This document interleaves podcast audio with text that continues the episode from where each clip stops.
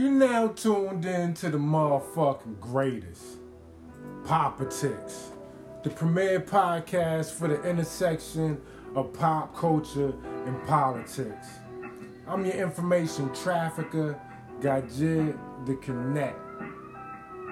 Today, I want to plug you in to CPAC City in Hungary, a post-communist mafia state. Take it from the top. I voted for Obama, but today's Democratic Party has been hijacked by extremists. That was Elon Musk on April 28th, talking about the Democratic Party currently ran by President Obama's vice president. May 18th, CPAC, America's biggest conservative event, convenes in Hungary, a post communist mafia state. Viktor Orban, who's been accused of undermining democracy, is the keynote speaker. Orban, one of the most authoritarian and anti Semitic heads of states in the world, he was questionably reelected for a fourth term.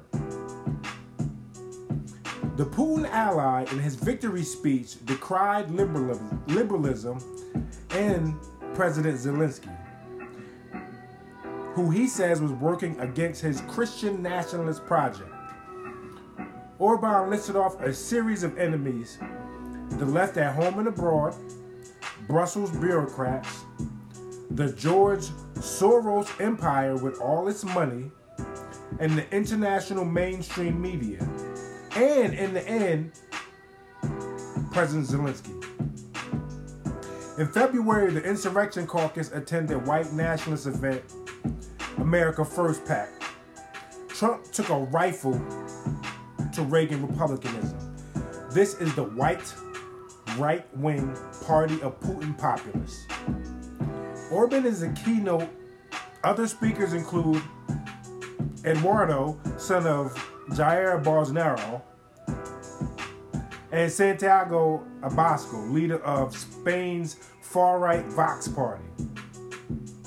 On January 4th, 2021, 48 hours before Trump insurrection, Eduardo Bolsonaro entered the United States as part of a surprise visit to the White House at the invitation of Ivanka Trump.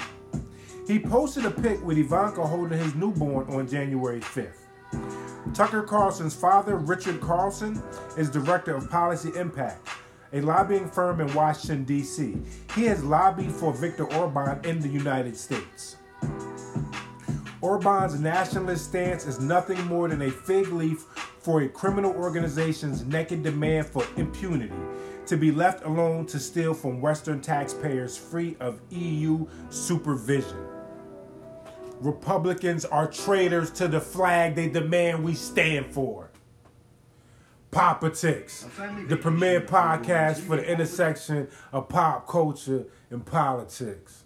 One.